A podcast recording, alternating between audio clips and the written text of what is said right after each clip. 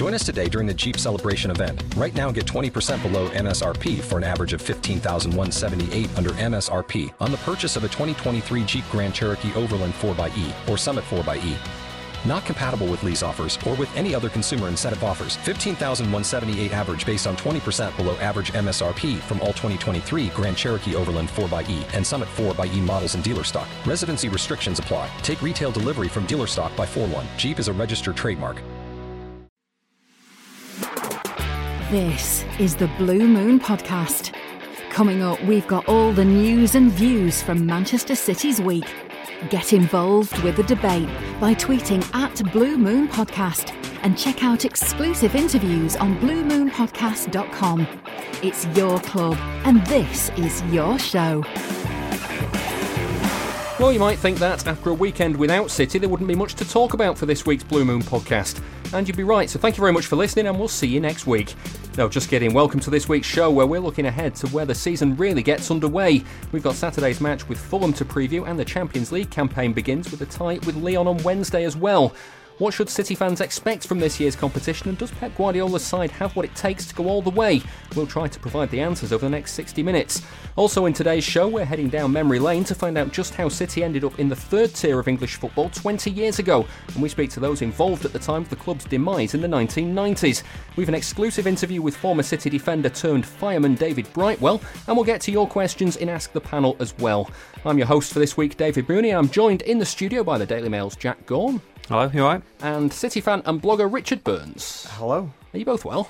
Yeah, first time on this year. I know, it's a new intro. How do you like it? Uh, yeah, very much enjoying it. I don't have to do anything. So Even better, isn't yeah, it? well, Yeah. yeah. This is one of the major positives of Burnley being knocked out of the Europa League. I can actually come and do this on a Thursday night now. Where would you rather be, here or Turf Moor? Uh, very much here, I think. You- well, you have to say that, Turf, obviously, but- Turf Moor getting colder now. It's September, so The negative of Burnley being knocked out of the Europa League is it gives them a better chance of surviving in the Premier League, which is a damn shame. Not a Burnley fan, are you? No, I- Can't stand them. yeah. Can't stand them. And the great thing is, I don't have to be impartial on here, so I hope they go down. You'd have to be impartial anywhere, really. Uh, no, yeah, say that as if I've sort of start the corridors of the BBC. You don't I've, I've been, I've been on your Twitter feed, mate. I've seen how much you hate Burnley. I'm not. Yes, Anyway, we're not here to talk about Burnley. I am. well, that's what that's what I'd signed up for. So. So Fulham, Fulham, the uh, the game on Saturday for City. We've we were chatting before we came onto this show because I I don't- never normally do this, but I threw the question to these two to, to say what do you want to talk about because the kind of feeling is there's not really a lot going on. Um, we come off the back of the international break. We've had a few players stay behind where they've not been called up and they've had a bit of rest time. Is that so? That must be a good move for, for City ahead of this game. Yeah, they'll be happy about that, won't they? Because the um, they've been a bit anxious about time off and players getting a rest. Um, and the injuries to De Bruyne, well, the injuries to De Bruyne in particular was kind of put down to them working too hard. Um, so they'll be pleased with that. And kind of key players staying back as well and getting time off to go away on holiday. Uh, so I guess this this week would act as a kind of mini pre-season. Well, I said at the start of the show, this is where the season really kicks on. Now, there's there's midweek games from now on in, and it's you know the fixture list starts to get a bit packed. After games against Wolves and, and Newcastle, where City, I wouldn't say that they weren't particularly bad, but they had tough games. They were tough opponents to break down and beat. A form good opponents in that sense to kind of come back off and, and, and have, especially at home this weekend? What in terms of they're a bit more expansive? They well, they're likely to be. It's likely to be a bit more open, is it? Yeah, well, you would think that looking at the results, but then how many teams go to the Etihad and do anything but stick? Well, nine? Huddersfield tried. Yeah, well, Huddersfield amazingly didn't play with they played without a goalkeeper, didn't they? That, that day, so um, which I thought was you know it's it's, a, it's a bold move, isn't it? Yeah. Wagner's Maverick, isn't he? So um, yeah, I don't. I, you know, you would look at Fulham's results and, and say that they might they might come out and, and try and attack a little bit more, but I don't think they will Well, because it's that, suicide, isn't it? Well, uh, uh, yes, it is. Um, but if you do it in a measured way, there are ways to get at City. I think if you look at the fullbacks and try and overload the fullbacks, uh, particularly on the left hand side, then th- there are minor weaknesses that you could exploit. Um, I just think, kind of talking about perfect opponents, I think anyone anyone at home after the international break would be would be seen as a as a decent fixture for them, um, and it's another game that they, they, they should win. But I don't know. I might be. I'm going out on a limb here, but I wouldn't expect them to win comprehensively because I, th- I just think Fulham will, will sit in. Richard, if you if you're going to win the title, and City are obviously pushing for the, the first back to back titles, you have to beat promoted sides at home. It's, it's you, you've no choice, really, is there?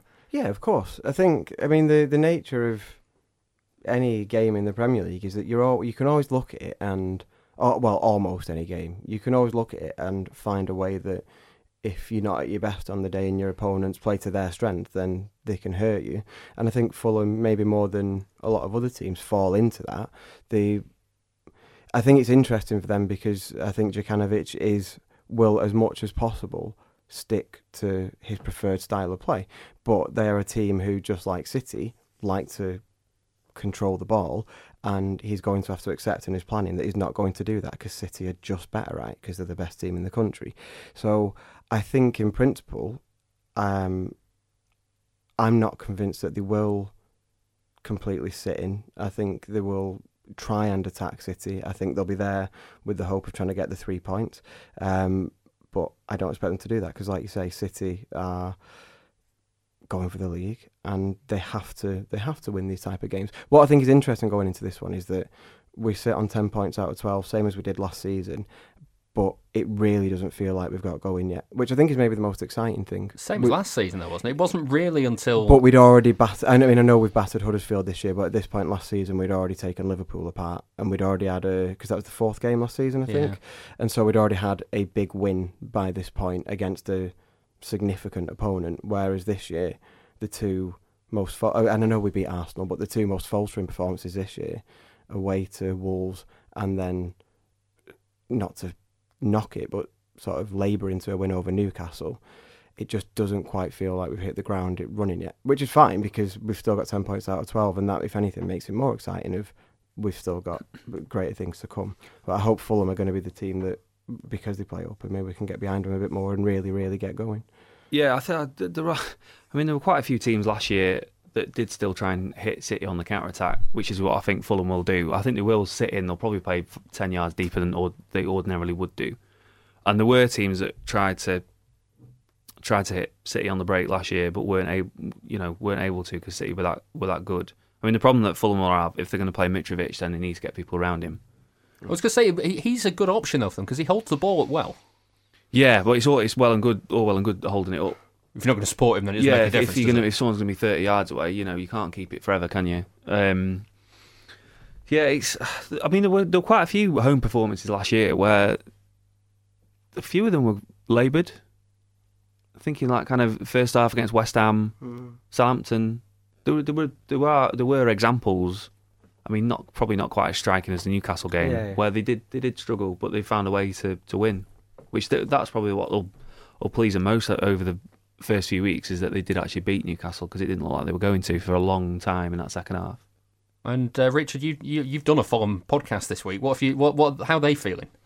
Um, the gentleman on that podcast, um, Russell, felt that uh, they would very much come. I mean, sort of like what I just said. Not that I was completely riffing off his opinions. I wondered if that was the case, but you know, you know. uh, he felt that they would come for the three points and not really sacrifice any of their style of play. That they would Which is, I mean, that's that in itself is a bold move because Yeah, I mean, I, I. I appreciate you can't just change your style of play for one game and expect it to work. It, Yeah, it doesn't always work like that. I think But- that I do think the difference though with taking a fan perspective on that to how the manager will see it is I I think with very good reason as a supporter of a promoted team I know Fulham have been around the Premier League before but as a supporter of a promoted team you sort of see these as your free hits and if you get beat well you don't want to get walloped but if you get beat okay and you've played one of the big teams who most of your opponents will get beat by so it's not a huge deal to lose it. Whereas for a manager, you're thinking of every single point you can get, aren't you? So I suppose a, a supporter's feeling going into a game like this is completely different. But he seemed he seemed pretty rational, and if if he's convinced that's how um, how Fulham will play, then maybe they will. I, I work with a Fulham fan as well, and his prediction for the weekend was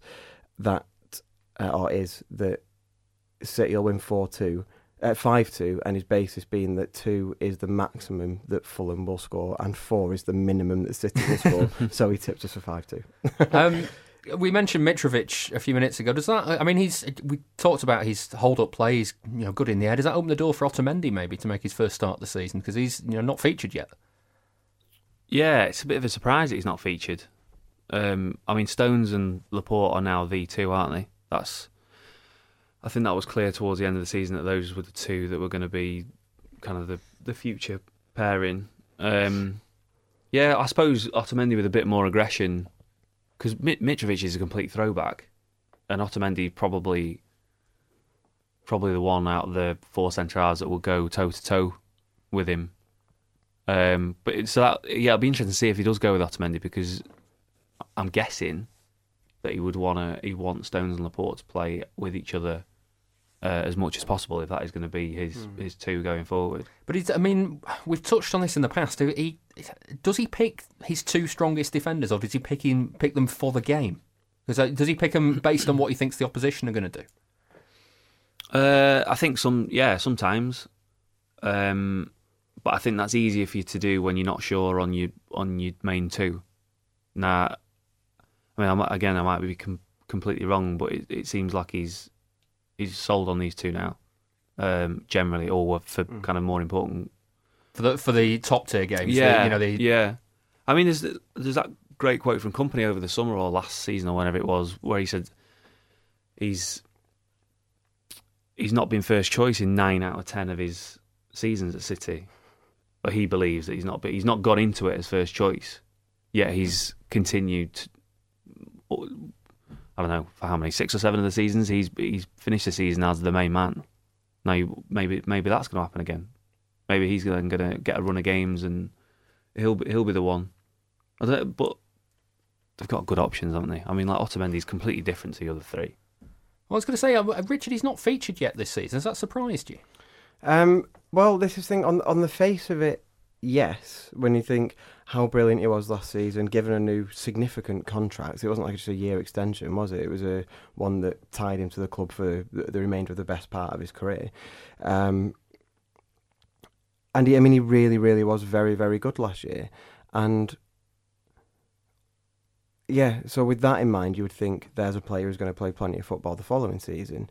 But then when I think about the players ahead of him, it just makes sense I mean, I fully agree with Jack. The Stones and Laporte are the the first two. Um, you know, the Pep's ideal first choice. That doesn't mean that he won't ever break them up. It doesn't mean that um, they are perfect together. They clearly both still have plenty of learning to do. I think Stones will benefit from being the um, the lead, if you will, in that partnership. Um, after how much he came on in the World Cup as one of the senior defenders, and he's had a very good start to this season. Um, so it, it, and I mean, Kompany's Kompany. We we we talk almost every week in, in one way or another about him and, and how brilliant he is. So it makes sense when you when you look who the other defenders are. It suddenly makes sense that Otamendi is the fourth choice, and we've played four games. So if you're the fourth choice, is it you know maybe you can expect one in four, one in five appearances. Certainly in the Premier League, that's probably about par for the course. So it's just it's the nature of having a, a genuinely a great squad. You some very very good players are going to play very very few games, and I think Otamendi falls into that this season the other end of the pitch, um, both Sane and Mahrez haven't really hit the ground running this season so far. Um, we'll come on to Sane in a minute. Um, Riyad Mahrez, he he looks like somebody that needs a goal, doesn't he? Yeah, he, he struggled the other week, didn't he? Mm. He got really, really struggled. It surprised me. Um, playing in his favoured position on the right hand side, cutting in. You thought that that game would have been made for him, given that um, he would have he had space to space to move. Newcastle weren't really being pulled. Uh, they weren't being pulled out of position with he, so he's having time to kind of deliver cross balls into the box and things. Like I don't know. It was a very strange, strange performance. But Guardiola said the day before that game, he was asked. Uh, I think Sammy Sammy Lee asked him actually how he thought he was settling in, and he went, "Oh yeah, yeah, very good, absolutely no problem." But he was pretty average against Not Newcastle. Against yeah, Newcastle, yeah. but it does. These things take take time, don't they? I suppose. And City are in the advantageous position of not actually needing Mahrez to hit the ground running mm. at all. I mean, it would be nice for them if, the kind of Sane had started the season well, because that would have taken the pressure off. But it's, Mahrez. I mean, the funny thing is, you mentioned him him playing on the right and cutting in. You know, it's it's not affected Sterling being moved out to the left, and, and when he started at City, Sterling really couldn't do the left hand side. No, well, he's changed as a player, hasn't he? He's getting better and better. W- with each passing month, he can do different things and kind of. His, some of his best goals for, City have Been been left cutting yeah, inside, yeah, yeah. yeah. Um, but I just, I don't know. It's, Mahrez, Mahrez struck me as a strange signing anyway. It was a, quite a lot of money to pay for someone who is late twenties. Um, doesn't fit the mould of what City usually, but all have been buying over the last few years. Um, it was a kind of almost a marquee statement after either missing out on Sanchez or deciding they didn't want Sanchez. They clearly wanted a like a name uh, in the front three, and I don't know whether that's kind of I don't know. It's baffled me really. I, he's got no. He's not really they've got, any. They've got names in the front three because you look at someone like Aguero heading, leading the line. that no, I mean kind of someone they were going to bring in and kind of add an extra spice to it. But I, yeah, I was I was confused with the Mahrez one because he's got no re. He's not really got any resale value, which which is what they kind of what they want now. If they did want to get rid of someone, then they'd be of an age where they get quite a lot of money for him. I don't know. Maybe maybe maybe he was really suited to Leicester, and or maybe he'll become a brilliant signing. We don't know either way yet, do we? Richard, what what's your feelings on on Mahrez so far? Because I mean, ultimately, it's four games into the season. We can't sit here and say that it, that it's going to be a flop. He's going to be a great player. We just don't know yet. Well, I think um, it did make sense to me as a signing on the purely on his ability as a player basis for all the things that Jack said about resale value and the age that we signed him. You know, was he 27, 28, Mm. is he? To pay 60 million for somebody of that age, even in the market uh, being as bonkers as it is now, um, that was the bit that struck me as, uh, as slightly odd. Um, but I mean, I think on the the first show of the season, I sat here and said how brilliant I thought it was going to be. So I'm not going to reverse that after After four after games, four games in which he hasn't played in all of them. no. Um, I think, I think his skill set does suit City, um, or at least can be. It offers something slightly different because he's. It, it, it sort of roughly fits City, but it, it's not the same as Sterling, Sané, Bernardo Silva, David Silva. I think he's got great passing ability. He's great out wide. He can come in. He can finish. Um, I think what I expected to see a bit more of from him so far was maybe coming out from wide and, finding that space in the box where we scored so many of our goals from last season. Um, where in the early parts of the season, Jesus was scoring loads from tap ins in the box. Sterling was doing the same. I think I expected Mahrez to fit right into that because I think he's a very intelligent player. Um, of course, it might be the case that he was perfectly suited to Leicester and that in a, a squad with a completely different dynamic and where almost his quality holds an entirely different currency in the in the squad. Maybe he won't. Um, may, maybe he'll flounder in that. I don't know. It's certainly the case at the moment. I think to me the the thing that's lacking is his decision making. If he was committing to putting a ball in or taking a shot, then at least you'd see an intent there. And at the moment, he seems to be falling shy of not really making decisions when he's on the ball.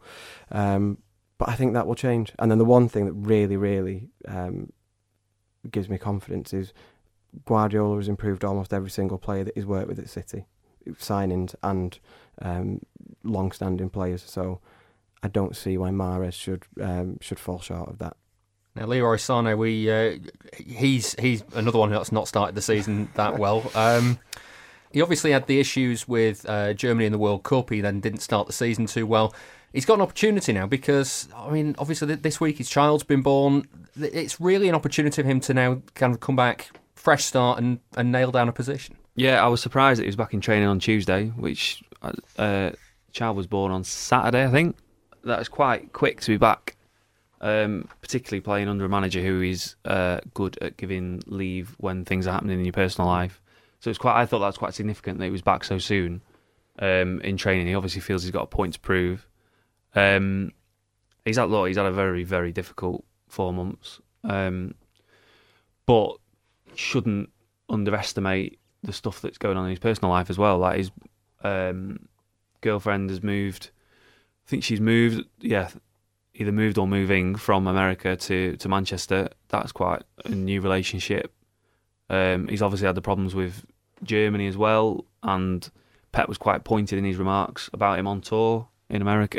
There's quite there is There's been a lot going on. when you add it all up, it is quite a lot, and he is only 22. But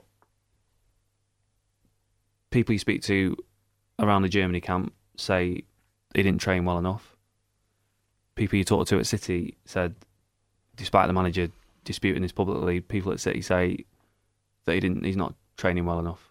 So when you put those two things together, it's it's not overly surprising that um, that he's missing out. And I mean, the kind of the omission of, from the squad for the Newcastle game, the entire matchday squad. Was Guardiola making a point with that? Yeah, I mean, he I kind of the formation they were playing as well, and they actually played with two genuine wingers. You would, if if Sane's not in the eleven, you'd have him on the bench because that's that's the way they were playing. Um, and for him not to be like, it was a huge. I thought it was a huge, huge statement. Richard, is there room for him and Mendy in the same team?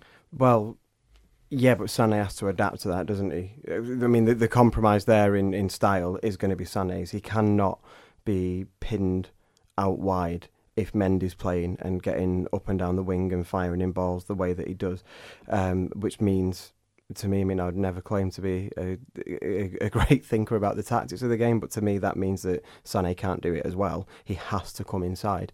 Um, I mean, obviously, it's a very fluid game. There's room for interchange. If Mendy can obviously bring himself inside to allow Sané out wide, but the bulk of Mendy on the ball in an attacking position is going to be out wide. So I think there's room for them both because I can't see a, I, can't see a scenario where a Sané is best where we don't utilise him, where we make way to say, right, well, we want to play with Mendy as our left back, left wing back, so Sané has to give way for that on a consistent basis because Mendy's always going to be the first choice left back whenever we can, uh, you know, whenever his fitness allows for that. So, yeah, Sané's going to have to be able to either come in, you know, play on the right and be able to come in or play a little bit more centrally. And personally, I think he's very, very capable of that. I think we, I said it before, I think we started to see that the the back end of last season. You think of, uh, or to me, the game at the Emirates was a great example of how well he can do sort of across the pitch. He was all over the place in that game, and the it was the first goal. I think yeah, he had, he had that gang, he, the gangly legs run where he, he yeah. stepped inside like six challenges. And... Uh,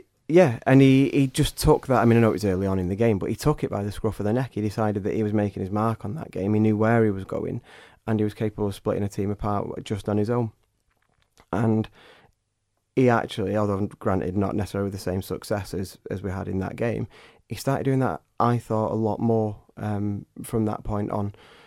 And I think maybe that's the thing that disappoints me most about his start to the season is not that he's off form or the reports about his, attitude maybe not training as hard, because maybe there are mitigating factors to that. It's the interruption in his momentum that bothers me. Like he should have been ready to just kick on this season and to okay, he's 22, he's not going to be brilliant in every game, but this was an opportunity to start the season flying, make your mark, show that last season wasn't a one-off, and actually at the moment he's doing the opposite. And again, four games in, it's clearly not a terminal problem. In fact, I think he will come through the other side of it for the better. Um, but it's not great, is it? It's not. It's not good for him at the moment. Well, it's interesting it? because that you know, this is similar to what happened last year.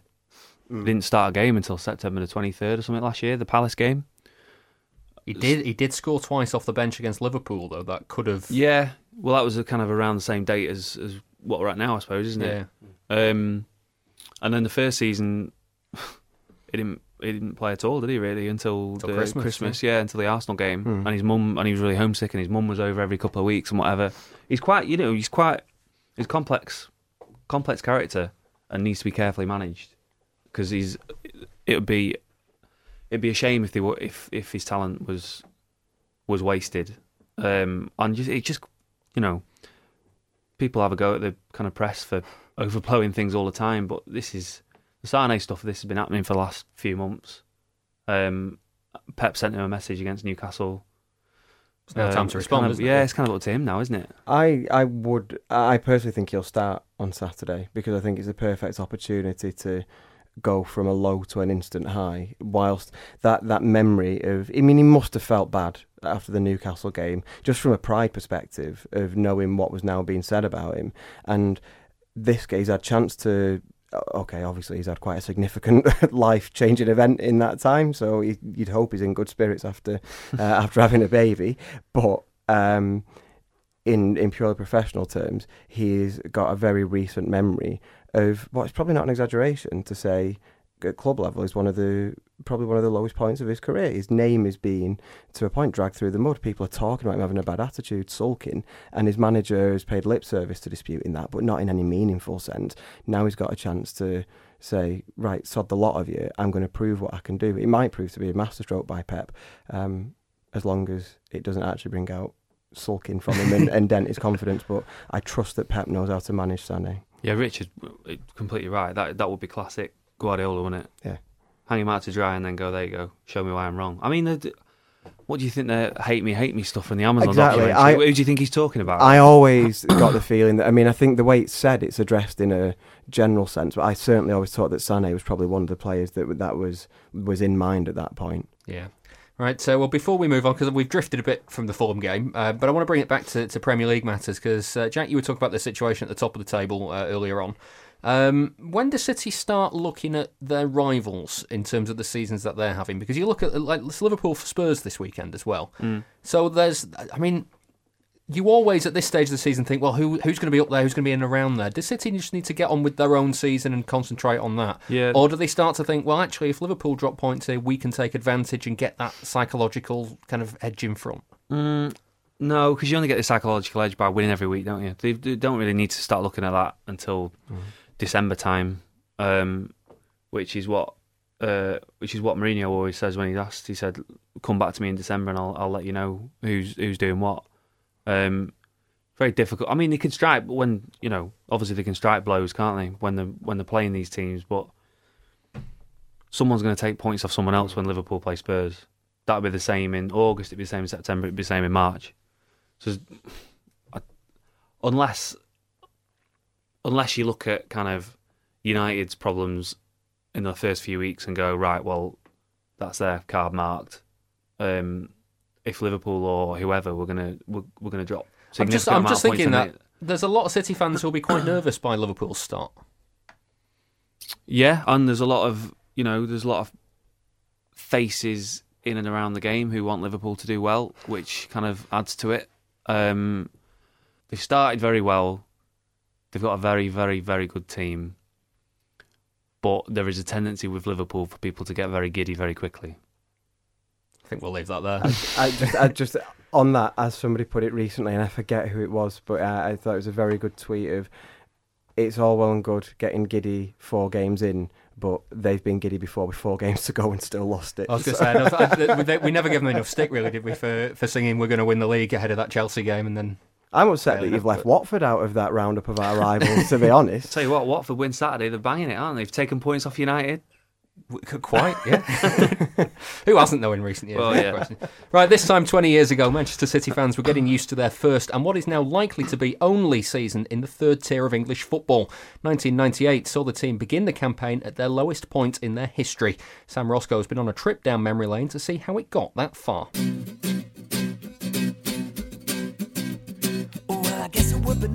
Making the choice over whether to support City or United when you're growing up in Manchester now might be a whole lot easier than it was in the past. With Pep Guardiola winning trophies just like Manuel Pellegrini and Roberto Mancini before him, there's a clear and obvious reason that school kids might pick to follow the blue half instead of the Reds. Two decades ago, it was a totally different story. It was more a question of family loyalties and teasing in the playground. City fan Colin Shindler wrote the book Manchester United Ruined My Life in the late 90s. The whole difference between City and United is the age old battle between faith and reason. Reason tells you to support United, they win lots of matches, they're, they're a famous side all over the world. But the faith is something that United supporters never understand. You can't do it if your roots are in Manchester City's soil. You can't uproot them. However, it went further than that. Joe Royle speaking just after he was appointed City manager in February 1998, and as he was battling against relegation to the third tier, thought the supporters might have been gluttons for punishment. It's a modern day phenomenon whereby a club that has been unsuccessful, made unsuccessful an art, and has 28,000 people turning up to watch them. It's almost become a, a cult thing now. You know, we know we're bad, but we're turning up to watch it. Fantastic supporters. So just imagine when they've got a little bit to cheer about, when something goes goes well, what they'll be. I mean, I'm fortunate. I played here for three years. We were runners up in the league. We won the League Cup. We played against Juventus in European games here, and the place was hopping. The new manager brought with him a friend from his playing days at Maine Road in the shape of Willie Donachie, his assistant. Speaking to the Blue Moon podcast, the Scot explained what the situation was when he and Joe arrived back in Moss Side. They've been through a few managers, a few managers had been sacked, and there was 54 professionals. So like the first couple of days, we just played two games, 11 v 11, then another 11 v 11 to try and see the players we had. There was that many. So it was like really difficult. And some players who had big reputations weren't really performing. Of course, City's problems went a lot further back than the 1990s, but that was when the seas really began to get rough. The club had appointed Howard Kendall in December 1989, and less than a year later, he'd left to rejoin his old club Everton. Peter Reid was given the job as player manager, and things did seem relatively stable. As the First Division reformed into the Premier League, City were consistently in the top half of the table. Reid, also an ex Evertonian, spoke about the role years later. Sam Ellis has been number two, you need a strong number two. But certainly when you're on the same pitch as players, it can get a bit, bit difficult. But um, no, the players, to be fair to the players, they, they reacted really well to it. I had to make a, a few changes because uh, I think I would come for the likes of Mark Ward and Neil Pointon and uh, had to change it round a, a, little bit. But while I was there, I think uh, we had two fifth fin- finishes and a ninth finish which wasn't too bad really. Reid's first of his fifth place seasons would be the last time City finished above their rivals Manchester United until Mancini's outfit won the title in 2012. That just goes to show where the two clubs were at that point. And but for a series of sliding doors moments, City could have been one of the Premier League's powerhouse teams from day one. As it happens, they sacked Reid in August 1993. I had problems with the chairman about uh, think he went into Manchester Evening News, if you look back, and said he had six million to spend, and uh, it wasn't forthcoming. So I obviously, as a young manager and a bit hot-headed, wasn't happy with that, and there was there was unrest. Yeah, circumstances happened where me and Mr. the, the then chairman, Mr. Swales, fell out, and uh, if you fall out with the chairman, there's only one answer. Tensions arose when Chairman Peter Swales appointed former journalist John Maddock as general manager in a move that undermined Reid's authority. Needless to say, the City boss wasn't pleased. I wasn't overly keen on the situation. Um, and we had a couple of discussions about football which I didn't agree with him and, and it made me, me feelings known and um, he asked me to get rid of me number two and, and I said well am I the manager or you so that was a bit of discontent and I let me feelings known and I was gone after four games. There was also a battle going on for control of the club with Swales under pressure to sell Former player Francis Lee was interested. A campaign forward with Franny was gathering momentum. Reid explains that it had an effect on the players. The first year of the Premiership, Manchester United won it, and we, we Manchester City finished ninth. And that, that season, I, I, thought I was going to get some money to to um, bolster the squad, and it wasn't forthcoming. I think the fans found that, you know, because Manchester United won the title. Uh, that's where the unrest kicked in. And it's difficult for players if, if you know, because whatever you say, Maine Road was one of them atmospheric stadiums and the crowd didn't half get behind the lads and, and when they get frustrated and, and they turn on someone else it takes away something from, from that support for the players and I think it's fair to say that it does affect players yeah. As one of his final acts as chairman Swales appointed Brian Horton as manager he was under pressure from the off as a relative unknown he told the Blue Moon podcast what it felt like to hear some fans asking, Brian who? Brian who, when I'd played there and I'd managed there. So I, I, I took that with a pinch of salt and I thought I'd earned my stripes, to be fair. You know, I'd had five years at Hull City with one promotion, uh, managing the championship for four there. Went to Oxford managing the Championship for nearly five there, so 10 years champ- managing the Championship, you know. So um, a lot of people obviously thought at the time, you know, that I probably wasn't big enough name to, to go in there, but um, I, I, didn't feel that way. It can't be denied that Horton brought entertaining football to Maine Road. However, the side struggled for consistency during his tenure. Despite the expansive attacking displays, City was slipping down the table. In the boardroom, Francis Lee had taken over. He gave Horton a second season in charge, but the boss says he wasn't given the full opportunity to succeed before his sacking. We were never in relegation trouble, so I, I don't want to, I don't want to hear that word really because we weren't. It looked poor in the end, and we'd been better than that because I think at Christmas we were sixth in the league, and um, obviously with the chairman that was in, uh, he knew I was going, so he wouldn't give me any more money to buy buy players. So you can sense it. You, you, you know, I mean, I've been in football long enough to know when things like that are going to happen, and and, and chairman won't give you any more money to buy players, then you know it's uh, it's inevitable. With Horton gone and Alan Ball in place, City ended up dropping like a stone. They picked up just two points from their opening 11 games in Ball's first season. It's little surprise they were relegated the following May. In the second tier, things got worse and the turmoil became, frankly, ridiculous. Ball resigned, then his replacement, Steve Coppell, quit after just 33 days. When Frank Clark took charge, he became the fifth manager the club had had that season. So that left City needing a rescue job. With 14 games to go when Royle was appointed as Clark's replacement, relegation to the third tier was looming, it left these fans embarrassed. There was Mickey taking wherever you go. I got Stockport fans that were giving it me now. I am 61 and I've been coming here 50 years. And last Saturday was absolutely the worst. We're playing like 11 people have never even been introduced. And when you consider the money they're actually being paid, they should at least be able to pass the ball to each other. I don't think this is the only change needs to be made. I think right at the top, it's got to start there now give give Joe Royle a chance, but get rid of Francis Lee. It won't be so bad if we've got value for money, but uh, it's like a comedy show coming here every all match. In the end, relegation was inevitable. A 5 2 win at Stoke on the final day of the season wasn't enough for the club to stay up.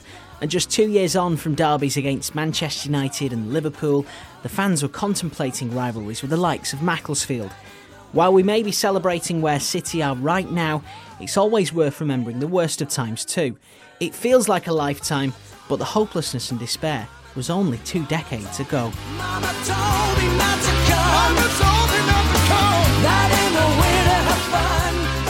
Hi, this is Patrick Vieira. You're listening to the Blue Moon podcast. I hope you enjoyed the show support the show by becoming a backer. Patreon.com forward slash Blue Moon Podcast. Sam Roscoe looking back at how City ended up in the third tier of English football 20 years ago. Now, then, uh, ahead coming up uh, this week, we've got the uh, start of the Champions League. Richard, you've been writing about it for our Patreon backers this week. Um, I have. You have. You're right. Um, basically, you've uh, you, you've said why City fans should be able to think that they can win the competition this season. So I'm gonna gonna give you a platform now.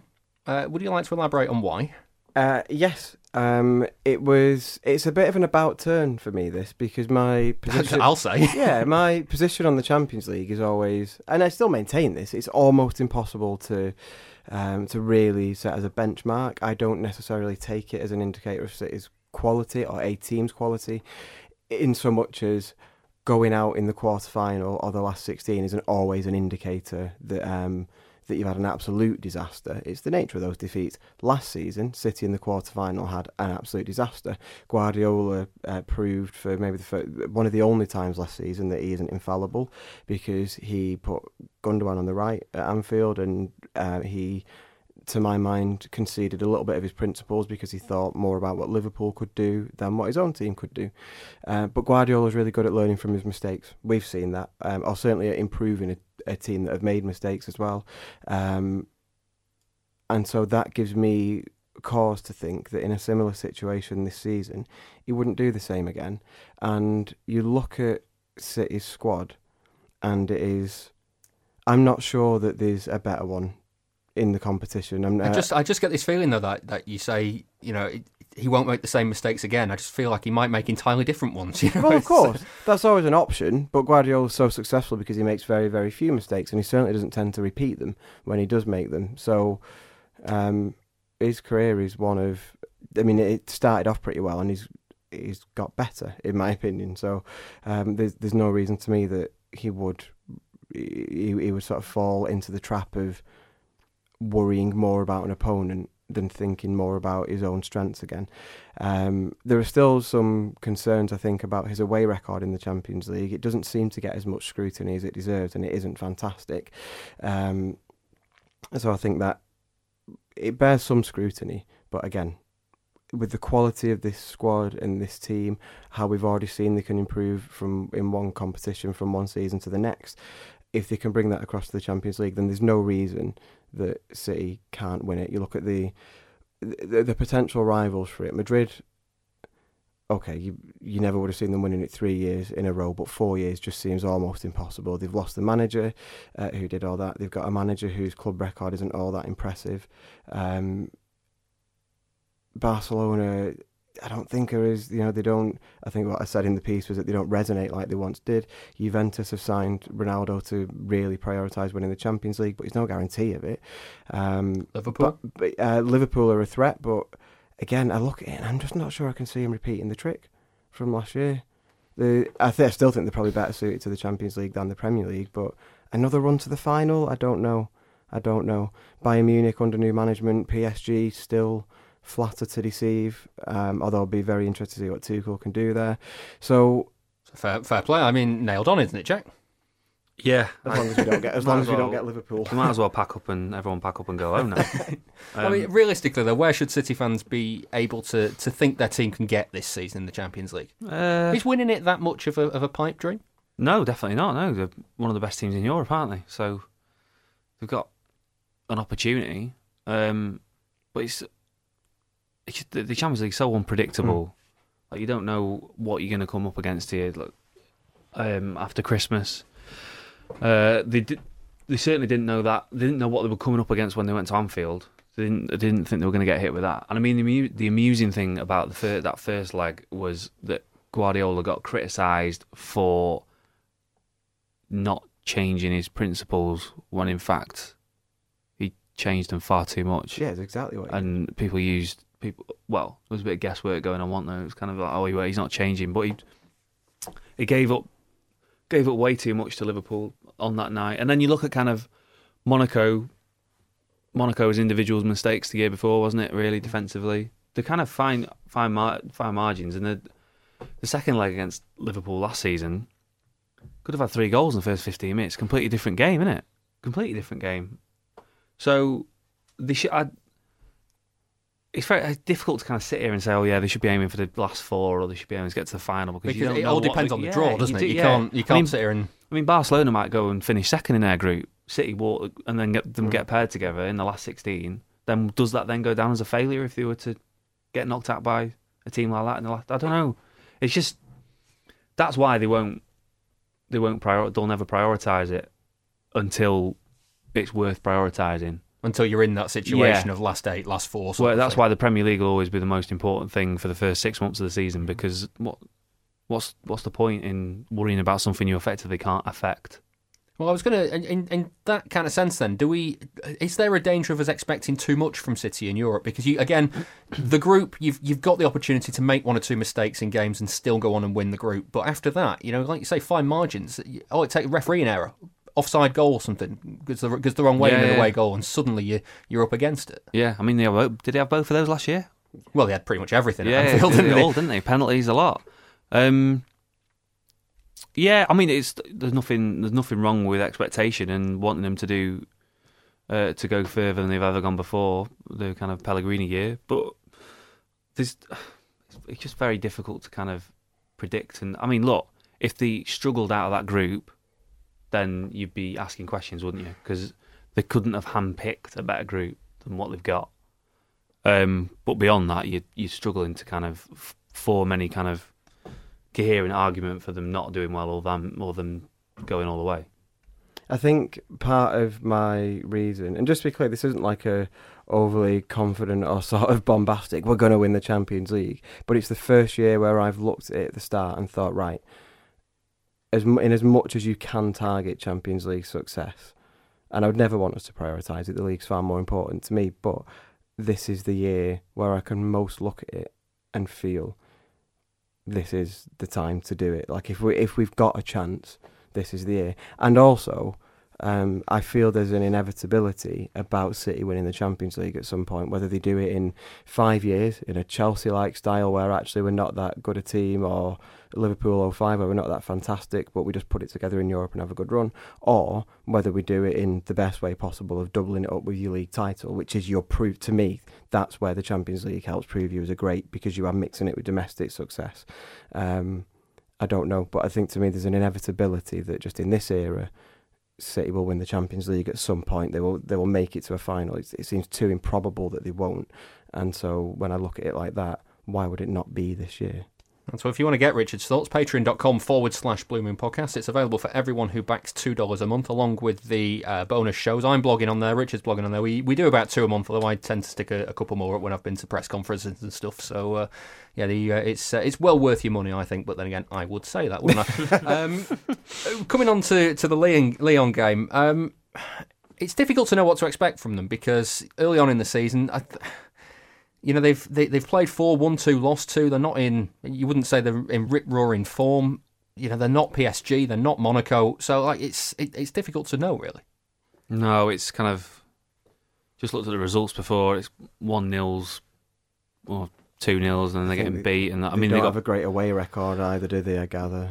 Well, no, they, they lost. Uh, uh, they lost their opening away game of the season, I think, um, and lost against Patrick Vieira's Nice, didn't they? At home, I think. Um, so it's been a bit of a up and down start to the season, but it's one of these. I'd, you know, I'd love to be able to come here and say, "Oh, we got to watch out for him," or.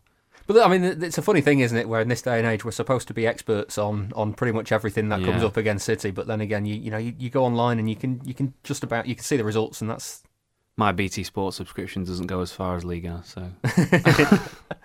right, well, I, think we'll we'll dive straight in with some predictions then. Uh, still only one winner for our season so far on the charity bet, but as the season gets into full flow with the first midweek games for City, it means we've got two chances to add some more to the £100 total so far. William Hill's given each panellist a £10 correct score single on their score predictions, and the winnings are going to the Christie, a cancer hospital in Manchester. So Fulham and Lyon, uh, Richard, what are you going for? Uh, for Fulham, I'm going for a confident but still fairly conservative 3 1. And Leon, I don't know enough about to make a reasonable prediction, so I'm hedging my bets on a 2 0 City win. Uh, Fulham 9 to 1, 90 quid, and uh, Lyon uh, 7 to 1, 70 quid if you're right on uh, on either of them. Jack, what are you having? Um, well, I'd love to go for this exactly the same as Richard, but I'm told I'm not allowed to do that. Well, the, funny story so... is, is that ahead of the show, I always text them to find out what they're what they're going to predict, and I text them both independently, and within minutes of each other, they they both sent over the same score lines. and Richard only gets it by virtue of the fact that you were first. So sorry about that. By a nose. uh, I've gone two 0 Fulham, although having listened to Richard before, it sounds like it's going to be about eight seven. So. Do you want to change it? Change it. No, no, no. I'll go two 0 Fulham. A 13 to 2, so 65 quid. Uh, and a 3 1 win against Leon. 17 to 2, so uh, 85 quid. I, I I think it shows that we don't really know for this coming week because I've gone for 2 1 against Fulham and 2 1 against Leon as well. So uh, that's 10 to 1 against Fulham, 100 quid, and uh, 17 to 2, just like Jack, uh, 85 quid for, for Lyon. So, I mean, looking around those ballparks, one of us has to be right, surely. That's not how predictions work, David. No, it's a funny old game, isn't it? before within like 10 minutes in both of these games. all, all be completely out of it. Right, you've got to be 18 or over to gamble. Prices can change. And for more information about responsible gambling, visit begambleaware.org. Now then, City's Academy is geared up to finding the best young talent from across the Northwest and further afield. But it's not always been like that. Back in the 1980s, David Brightwell was part of a generation of players to make it all the way to the club's first team. He's been telling me about his memories of that time. Tony Book phoned and he phoned for Ian, and Ian was out and in those days we had no mobiles, anything like that. So he just started chatting and just asked if I played much, and I said yeah, I played for a local team around Congleton area where we grew up. And Skip just said, you know, if you want to come down the next school holidays, come in with Ian. Um, he was sort of getting established then. I was probably I was probably 14, 15. Can't even remember the first time I went, but generally the younger players that, that were playing for the, the feeder teams went in school holidays um, just to get a taster, really.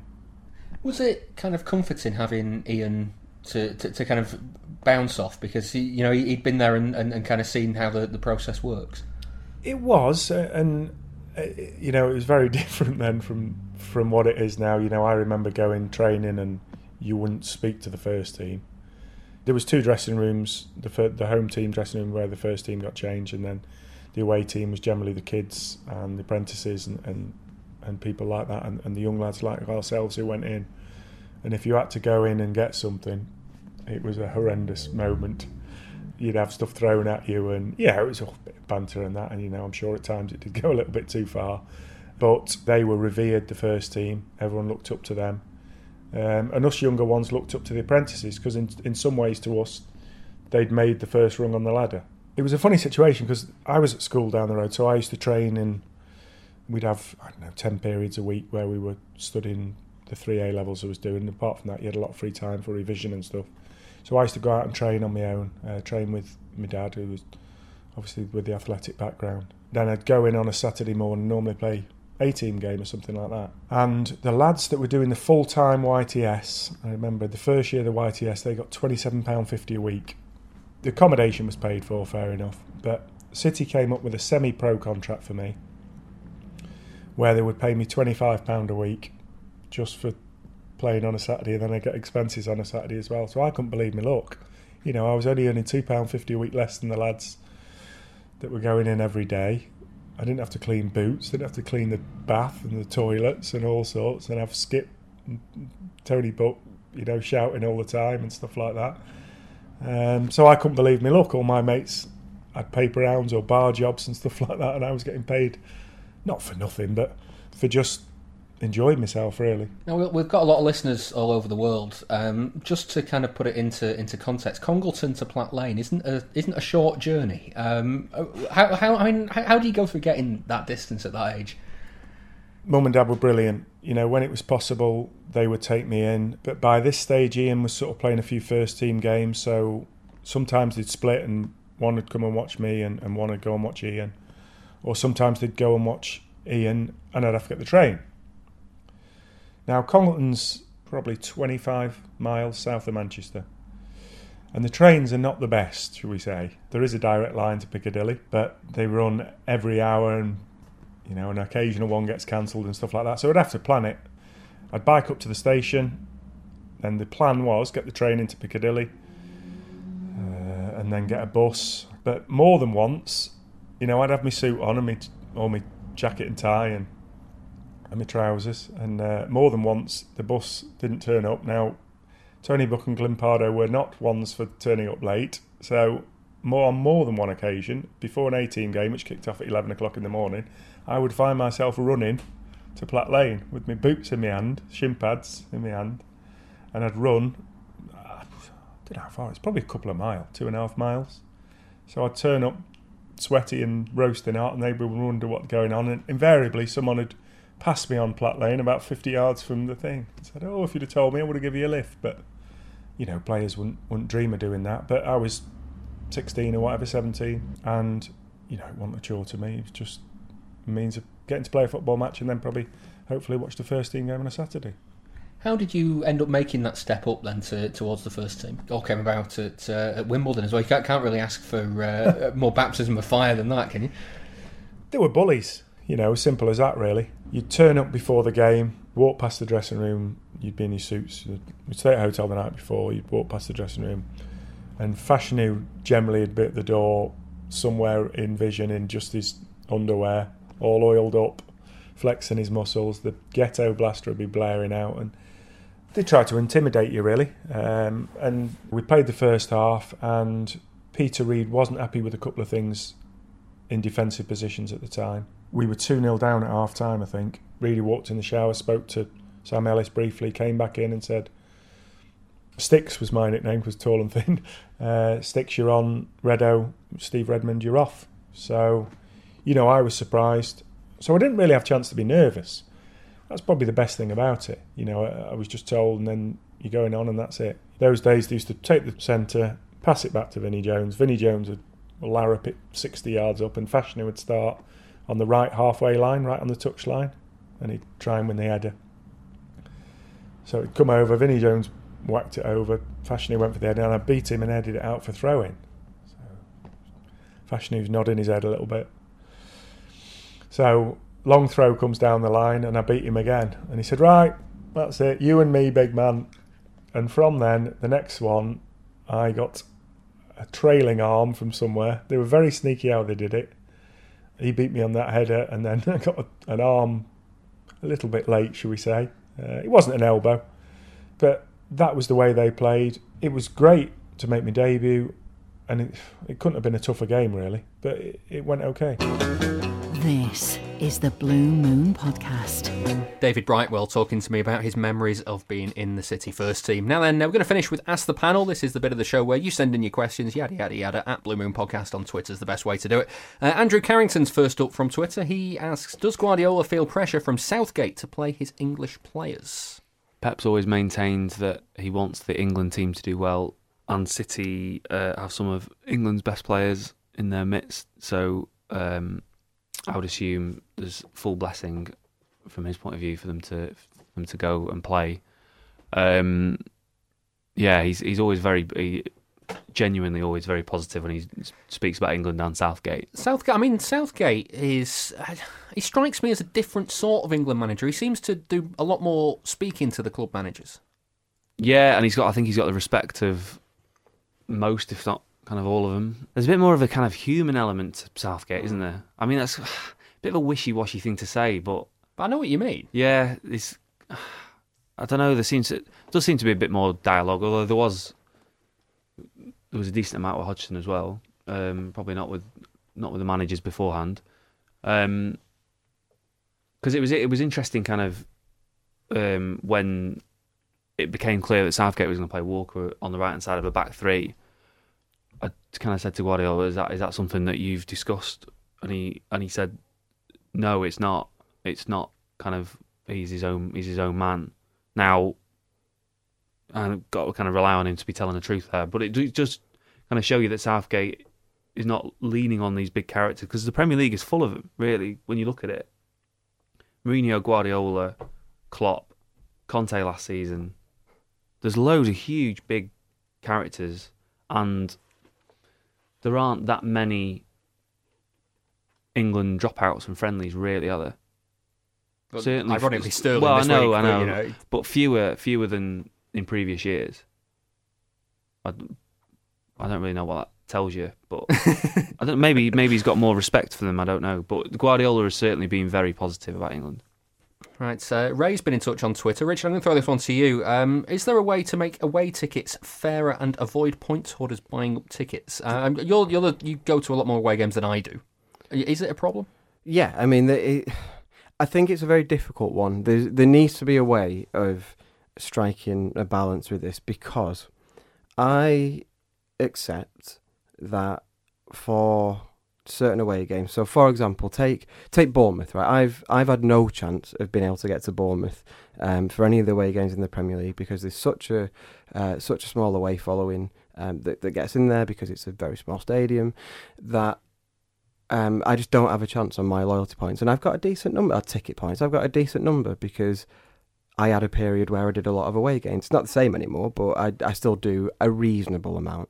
Um, but I accept that with that, that the people who have got to more games, who want to go to Bournemouth, well, that's almost their reward that they are part of. That they, they've put the effort in, they've spent the money on going to so many games that I don't begrudge them having priority over me. I accept it because in turn I would hope that for the big games that people want tickets for, like the Derby, like Liverpool away, so on and so forth, where you get more tickets, I probably think it's right that if I've been to more away games that season, that I'm higher in the list than somebody who hasn't been to any. I think that's fair. Um, I think it's it's almost a, a meritocracy, um, and I don't have a big problem with that. The problem is, in my opinion, that there's no resetting of that system. So for somebody now who might be in a different position to, and part, I'll be open about it. Part of the reason that I don't get to, well, the reason I don't get to as many away games as I used to is a change in circumstances. I have a mortgage now. It's you know, it's um, it's different for me. I have other priorities, but that's not to say that in five years my circumstances might change again. Um, who knows? I might win the lottery. I might want to go to loads more games again. Um, and there should be a way back in for people. There should be a way for people to get started on that ladder um, of going to away games. It shouldn't belong to, I use this word very, very loosely, but an elite group of people who we're the best follow-up fans because we go to more away games. Because I don't think somebody whose circumstances allow them to get to more away games is a better supporter than me. Nor do I think I'm a better supporter than somebody who's never been to an away game. That isn't. It's a di- so. I guess my point being, I think it's hard because I think there should be an element of merit to it. But I don't know where you split that. I, one of the ideas that I like is the idea of maybe the rolling ticket points that, or that they reset after five years or something like that. Um, to make it fairer. So Just to that, give that way in. Yeah, so that people have a chance of getting a way in. Because I'm, I mean, I'm just lucky. I'm lucky that I was able to start going to away games at the point I could.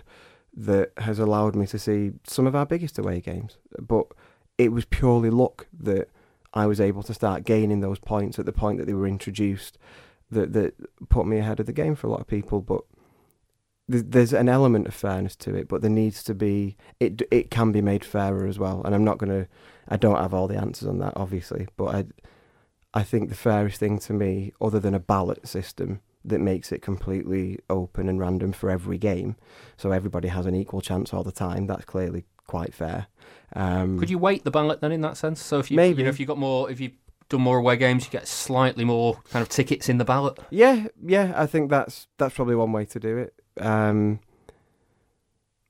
Then I'm It- just throwing throwing ideas out there, seeing what sticks. it Yeah. needs a lot of thinking. What I, where I think this has a chance, and where something might, um, where there might be a bit of a wind in the sails of this stuff, is that City and have now made quite a big show of this, like the fan representation that where they're going to speak to is it every month or every quarter or something they get to speak to the execs and put the point across and i think this is enough of an issue for enough people that it will get raised time and time again until it's uh, corrected, if that's the word. If you think it needs correcting, then until it's corrected.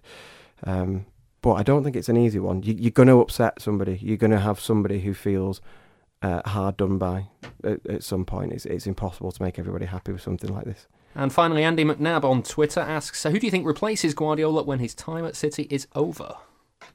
I mean, it's a, it's a while off, so there's plenty of plenty of time to kind of answer this one. It could be an unknown name, but is there anybody out there at the moment?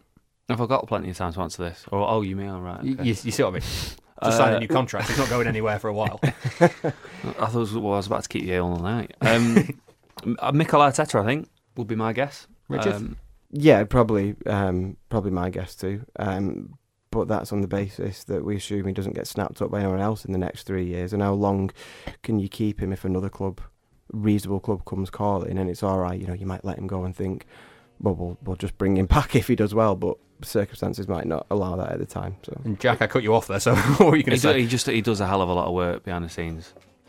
He is the he is the number. I he's- I don't think he's officially been appointed the number two because he likes a coaching team, doesn't he? But Arteta is As good as is the assistant manager, yeah, um, In all but and- name. yeah, and does does loads and loads of work. How many how many years are you going to be here? He's got another three years. A lot can change, can't it? Well, that's one that note. Thank you very much to my two guests in the studio, Richard Burns uh, pleasure, David. Thank you very much. and Jack Gaughan. Thanks for having me. And uh, we've got an extra special bonus show this week discussing uh, some of the City youth players that have made it into the first team. If you want to have a listen, uh, then it's $2 a month on Patreon, patreon.com forward slash Blue Moon Podcast. There's all sorts of rewards on there, so go and check it out. Thank you very much for listening, and we'll see you next week. Take care.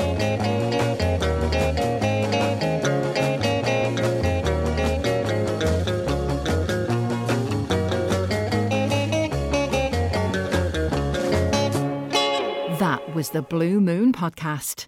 Please support the show. Patreon.com forward slash Blue Moon Podcast.